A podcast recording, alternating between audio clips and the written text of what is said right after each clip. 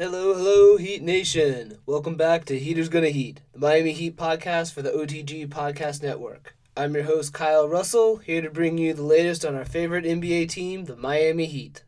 It was do or die time for the Miami Heat this week. I know we've said a lot that the season is long, but eventually it does come to an end, and Miami, at the very end of their season, found themselves with an opportunity to get out of the play-in game that they've been hanging around in for most of the season and you could really tell that there was this sense of urgency uh, everywhere from both the team up into uh, the coach as well. So like Erik Spoelstra uh, went to a nine man playoff rotation style rotation for these three regular season games, just to kind of again try to emphasize the importance of it, and it definitely worked as Miami walked away now on a three win streak with wins over the Timberwolves and crucial wins over the Celtics in a back to back.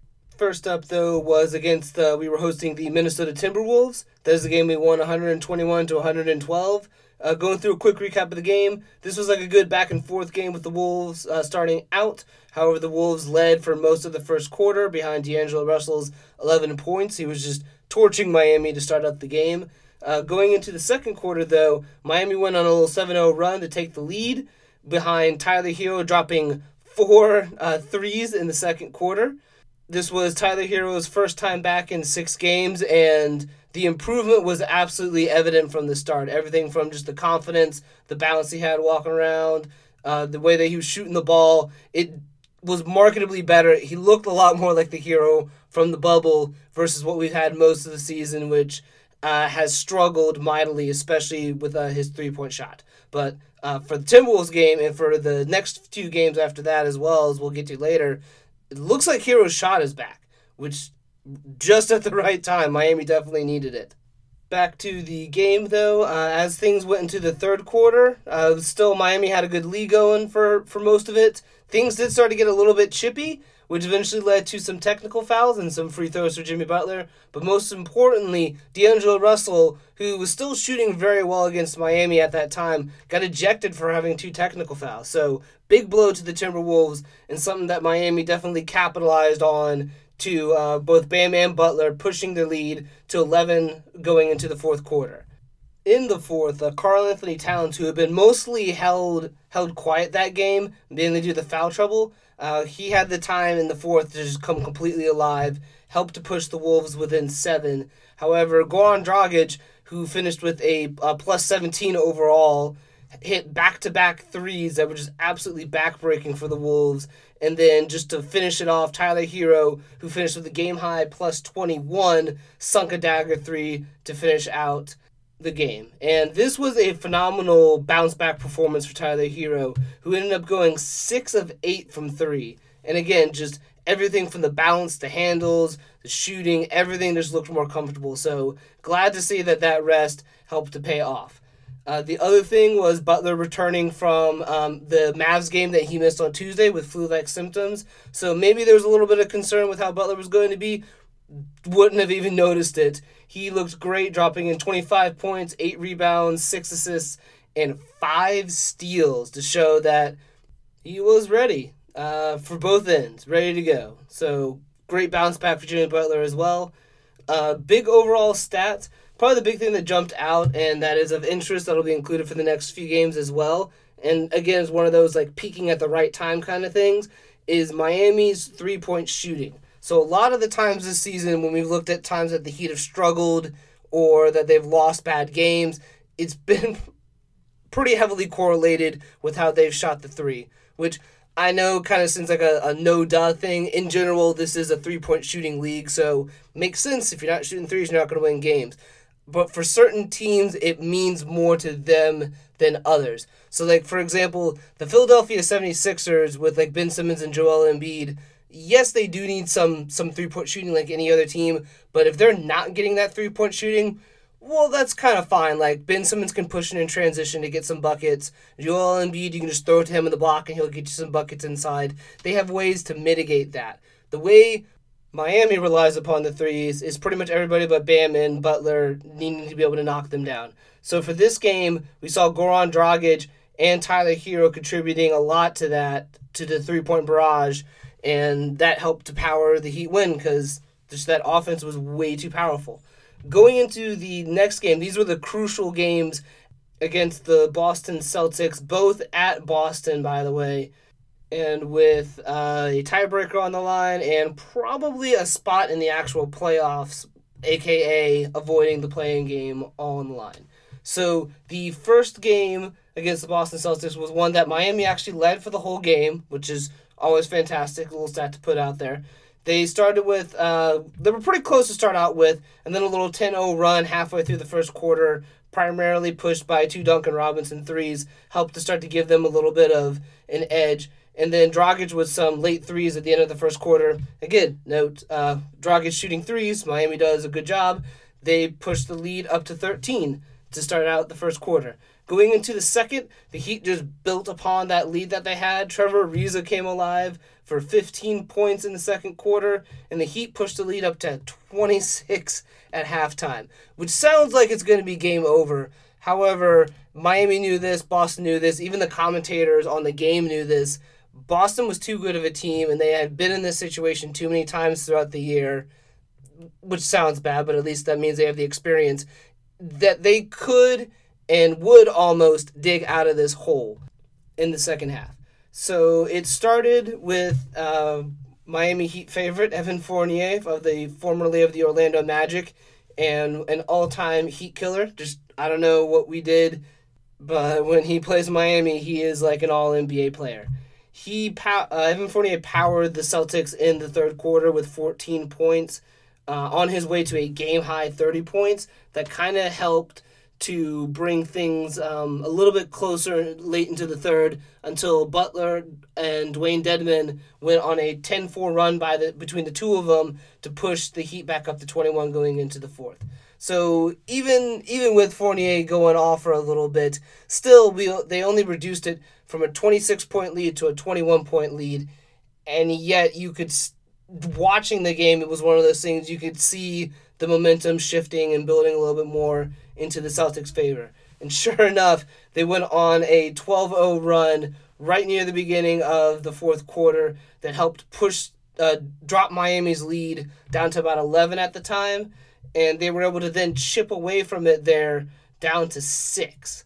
However, Bam Adebayo came out with a huge offensive rebound and layup later on to push the lead back up to 11 and then knocked down a jumper followed by Jimmy Butler knocking down another jumper, daggers, game over. Uh, big stat to take away from this, again, going back to that shooting idea.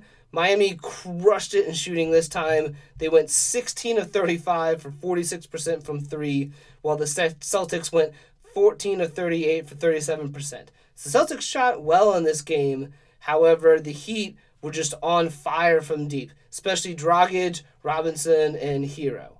And yet, if you're Boston at that time, there still were some good things to take away. I mean, they were down by as much as 26, which obviously is bad, but they were able to find some things that worked in the second half and push themselves within six. And again, the, the Celtics at the time had the wiggle room. They only needed to win one of these two games in order to own the tiebreaker and probably kick Miami into the play in tournament. So between showing some things in the second half and only needing to win the second one, there there wasn't a sense of Miami coming in to that second game like they were going to knock the mess out of the Celtics, nor vice versa. Like that game was still definitely up in the airs going into it and that game it ended up being it definitely had like a big playoff atmosphere to it. These were two teams with their seasons on the line going at it. Uh, to start out this game, it there was a little bit of drama at the beginning just because Kemba Walker looked like Bam kind of landed awkwardly on his left shoulder. He exited for about two minutes, and so there was a little bit of concern if how injured he was because it was just an odd looking uh, contact. However, Kemba Walker was able to come back not too long after that, a few minutes later on, so but back by even like the halfway point of the first quarter. And he ended up being perfectly fine because he went on for a game high 36 points. But uh, to get into the game real quick, this this was a tightly contested in the first half. The Heat I mean, we're talking like lead changes, ties back and forth all through the first and second quarter until about the very end of it when the Heat were able to do a little quick little 5 0 run to go up six at the half. And that was about the biggest lead at that time. just to give you an idea of like this was a back and forth affair. As the second half started, though, there was a little bit of dread for Miami because rather than Jimmy Butler coming out to start the second half, it was Tyler Herro because Jimmy Butler in the first half took a hit from Marcus Smart um, in the face and looks like he pretty much took a really bad eye poke. Uh, there was some video. It looked like he was telling Spoelstra like I can't see out of this eye or this eye is blurry. I can't see right. Regardless, he would not return for the rest. Of, well, he was listed as available, um, but would end up not returning for the game. Available probably just meaning like, hey, if everything's falling apart, they were going to roll him back out. Fortunately, though, they didn't need to roll him back out as Miami was able to take care of business. And the reason for that was Duncan Robinson, who channeled a lot of his inner Butler, driving to the rim, just drawing contact. He drew three shooting fouls in a row that helped Miami keep a little bit of their lead um, on his way to finishing the third uh, third quarter with 13 points, and also played a bit of a role in a closing uh, quarter run as well. So they, cl- speaking of which, they closed the third quarter on a 17 to 6 run, which put them up 14 going into the fourth, essentially putting us in a little bit of a similar situation to what it was the night before. Like, okay, Miami has a big lead, but you got to expect Boston fighting for the lives is going to make a push in the fourth. Uh, however, Miami would avoid most of that drama as they open up the fourth quarter on a 12 to 5 run, primarily behind Goran Dragic 3, Goran Dragic 3, Tyler Herro 3, and another Goran Dragic 3. So they just absolutely tore it up from deep range, pushing the lead up to 21 and giving Miami quite a bit of breathing room. Kind of like we saw the previous game, though, uh, the Celtics were able to kind of chip away at it, especially uh, Tatum and Walker. Walker finished with a game high 31, while Tatum wasn't much farther behind at 33. However, they weren't really able to get it within 10 points at all, just because Miami was able to at least hold off around there. So it ended up being another solid 129 to 121 victory for the Miami Heat. And like before, we saw even better shooting uh, from the Miami Heat this time around. They went 16 of 30 for uh, from three for 53%. So shooting over 50% from three at this point, which again, that's behind their best shooters, Dragic, Herro, and Robinson, all managing to drain threes at the same time in the air for a stretch for probably the first time all season. And shockingly enough, Miami's offense looks so much better. Uh, the Celtics still shot a really good 18 to 37 for 49%, so they weren't too much farther behind Miami in this regard. But it goes to show that when Miami is winning uh, the three point shooting contest and also shooting significantly good, like around 40% or up, this offense kicks it to a whole new level. And with the defense that they already have, this is a really scary playoff team, just like it was last year. Speaking of playoffs, this is now a good chance to segue into the most important thing going on right now for the Miami Heat is again the Eastern Conference standings. So, quick uh, run through the standings right now. 76ers are the first seed. Two games behind them is the Brooklyn Nets at the second seed. Uh, the third seed is the Milwaukee Bucks, three games behind first. Uh, then there's a big drop. The Hawks are currently fourth, uh, nine games behind first, tied with them in games but then there, there's tiebreakers we'll get into. The Heat at fifth, the Knicks at sixth. So all three of those teams are tied right now. Then we have the Celtics at seventh, uh, 12 games behind. The Hornets at eighth, 14 games. Pacers at ninth, 14 games. Wizards at 10th, 15 games. And now we see the importance of the wins that Miami was able to stack uh, this, this last week, as they have now managed to get themselves tied with the Hawks and the Knicks while the Celtics have dropped three games below the Heat. And considering there's only three games left, even if the Heat were to lose all their games, so they went 0 and 3 and the Celtics win the last three of their games, they would get the same record as Miami. However, we now own the tiebreaker uh, with a 2 to 1 series lead, which essentially means Miami is guaranteed a playoff spot. They will not be in the playoff play-in games. Go Heat. First step has been taken care of. And really, this is like a good time to just st- kind of stand back and reflect upon the season as a whole, where Miami at times were several games below 500 and as worse as 12th in the conference. Right now, they are 38 and 31, seven games over 500, and now a secured top six playoff seed, which is just again goes to show you how long the season can be and how you kind of have to weather. It's more of a marathon than a sprint. So if you have a bad part here, you just need to pick it up there. But again, also above all else, to the resiliency of this team. Everybody from Erik Spoelstra, Jimmy Butler, Bam Adebayo, all of them hung in there, and their effort has been rewarded. They have dug themselves out from that hole and have gotten a top six finish. At this point, the next step is trying to keep up with the Knicks and the Hawks, at least specifically the Knicks. So the Hawks, they, they own the tiebreaker on the Heat, so it'll be a little tricky for the Heat to actually get above them since they're tied right now. They would need to, you know, win one more game while the Hawks lose one more game, kind of thing. But so long as they keep pace with the Knicks, they own the tiebreaker on the Knicks. So that is how. I mean, that's why currently they're the fifth seed because they own that tiebreaker. But that is how they could remain in that four to five seed, which I continue to think is Miami's best chance of getting back to at least the conference finals because that'll give them a a most favorable matchup against probably the Hawks, which I know the Hawks offenses can can give the Heat problems, but I think in a playoff setting when Erik Spoelstra can just game plan for the Hawks, we're gonna see um, we're gonna see a much different performance than than compared to the regular season. And if not, then I'm just gonna be very sad about it. So we can have fun with that. But uh, back to the point. Philly is just about locked into that first seed. They're there's still mathematically a chance that they're not. They needed to win one more game, which they could have done against the Pacers last night, but they did not.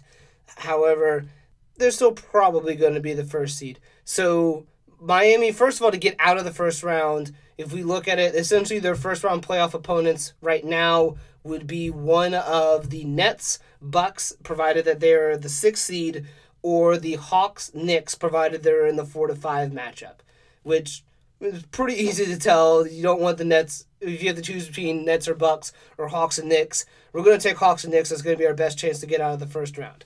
And then with that, if we're in that four to five matchup, we get Philly in the second round, which is I still think a favorable matchup for Miami again compared to either those Nets or Bucks teams. Which, if you were to fall to the sixth seed, you would have to play one of those teams and then probably play the other team just to get to the conference finals.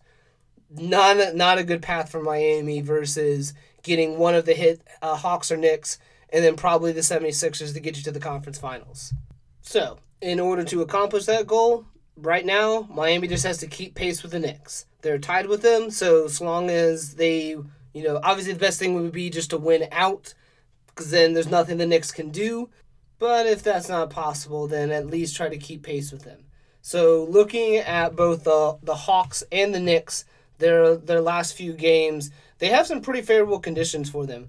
So the Hawks are hosting the Wizards tonight, which is probably their toughest game that they have left on the schedule.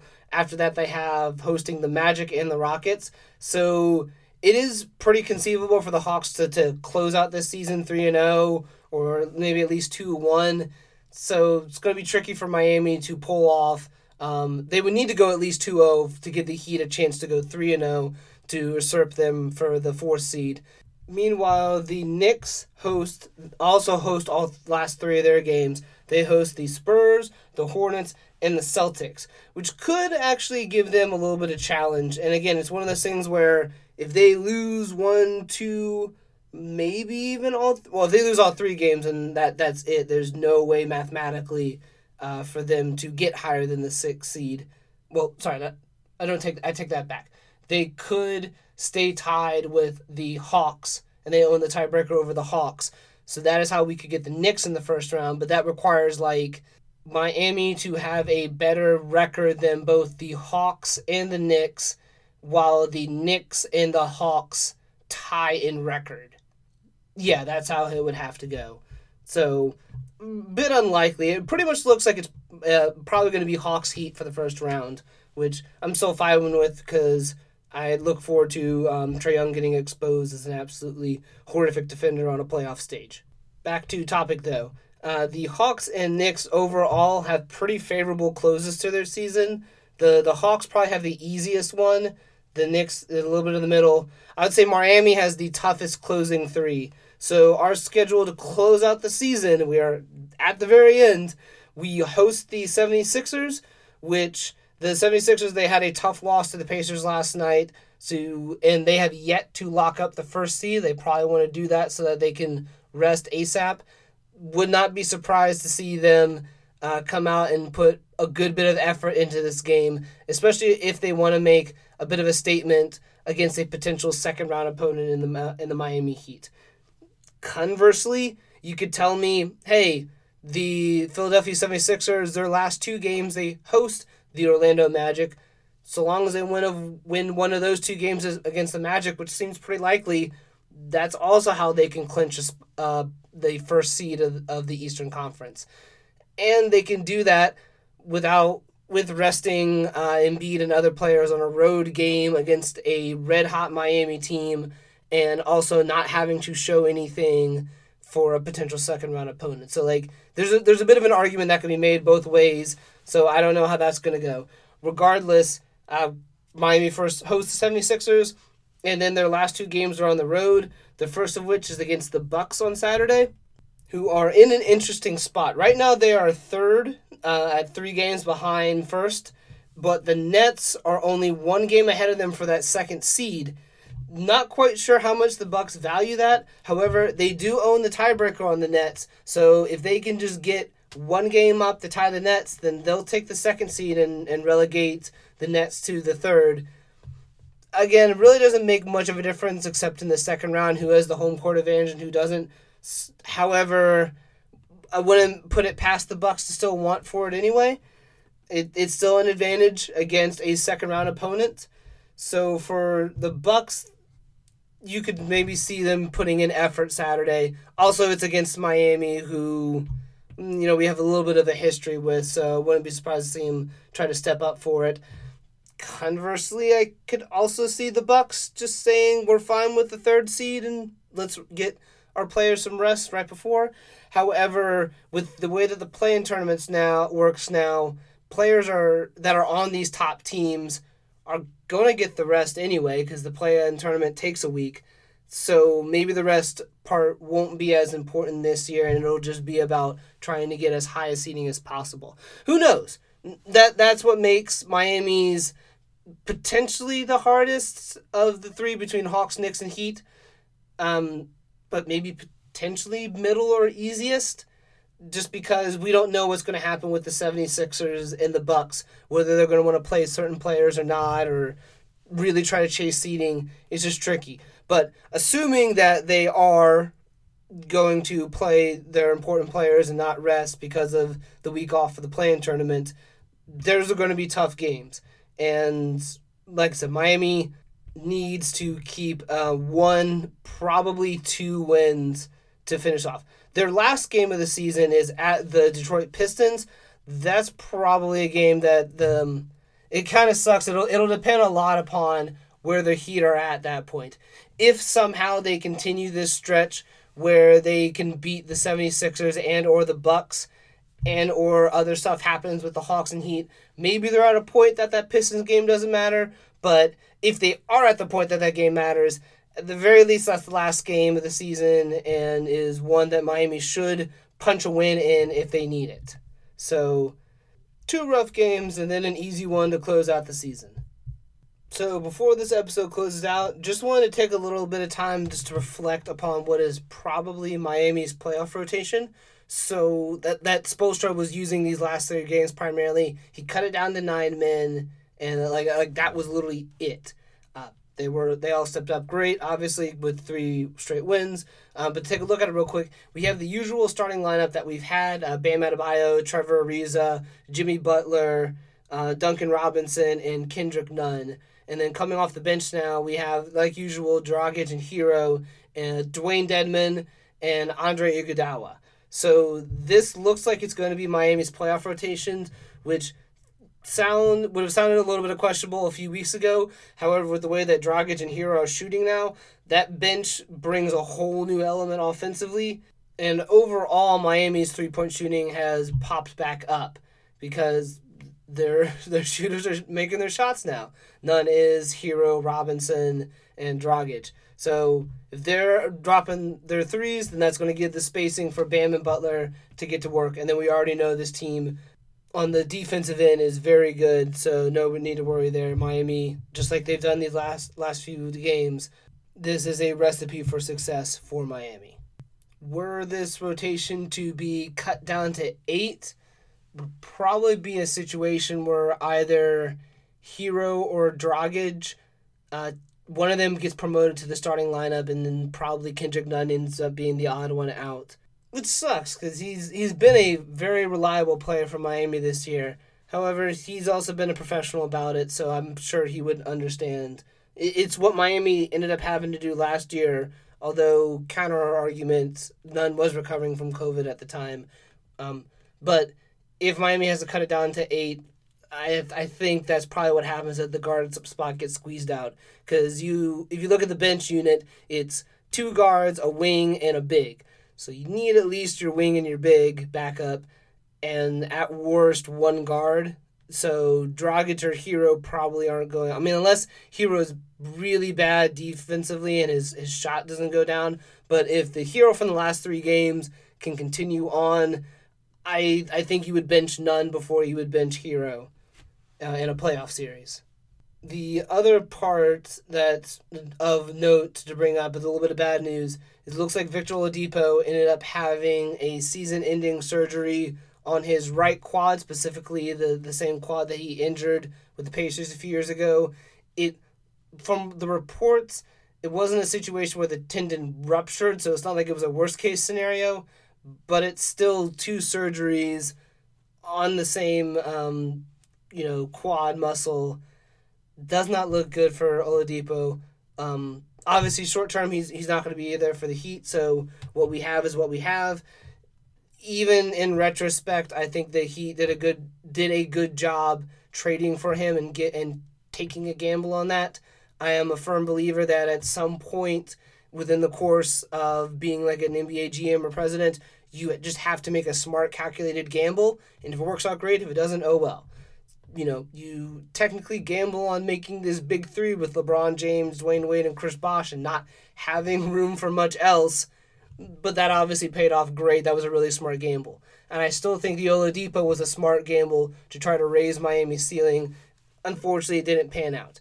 It's still not all for nothing, mainly because Miami still has the bird rights to Oladipo. So they could look at trying to maybe re sign him to like a cheap prove it deal um, obviously, they'll also be able to keep in contact with him to, to have the most up to date information medically, and they know that Oladipo wants to be here. So, I I would think that Miami would at least offer him a prove it deal. The only thing that could keep him from not going back to Miami in that situation would be if some some uh, low level team. I don't know. I'd have to look see who has cap space, but I would think somebody like maybe the um, the Kings or the Cavs or something like that. They just throw a ton of money at him and say, "Here, we don't care that you're injured. Here's all the money." I couldn't blame Oladipo for for taking the bag. Got to grab it when you can. It would just mean he wouldn't be getting it in Miami. What if Oladipo didn't get injured? Will always be a fun what if for this season. But that'll unfortunately all it'll end up being. Like I'm sure Nuggets fans are gonna look back at this and say, "Man, what if Jamal Murray didn't get injured? I think they would have been legitimate title contenders. But you can always find plenty of these kinds of examples throughout NBA history. The, all the, the what ifs, what if this person did get injured kind of things. I just hope Oladipo has a great recovery and can continue to have a good career. And I would like it if Miami gave him like a, a good prove it deal that he accepted and could bounce back uh, in Miami where he's always wanted to be. Uh, but this will close it out for this episode. The next episode I will be putting out uh, Monday. So it'll be after the Pistons game, before the play-in games. Miami won't be playing in them, so that's fine. But that'll essentially be kind of recapping the last three games for the Heat this season, and then looking at their playoff opponent and how things are going to match up there. So you can find me on Twitter at KBR Heat Nation and the podcast as well at Heaters Heating. Also, be sure to check out the OTG Podcast Network at OTG Basketball. Uh, we have plenty of other teams and some other fun podcasts as well. Uh, one of my personal favorites is the NBA Outlet for some good general NBA talk. Corey and Nick and the crew do a great job there. I do thank you very much for checking in, and I hope you have a great one. Let's go, Heat Nation.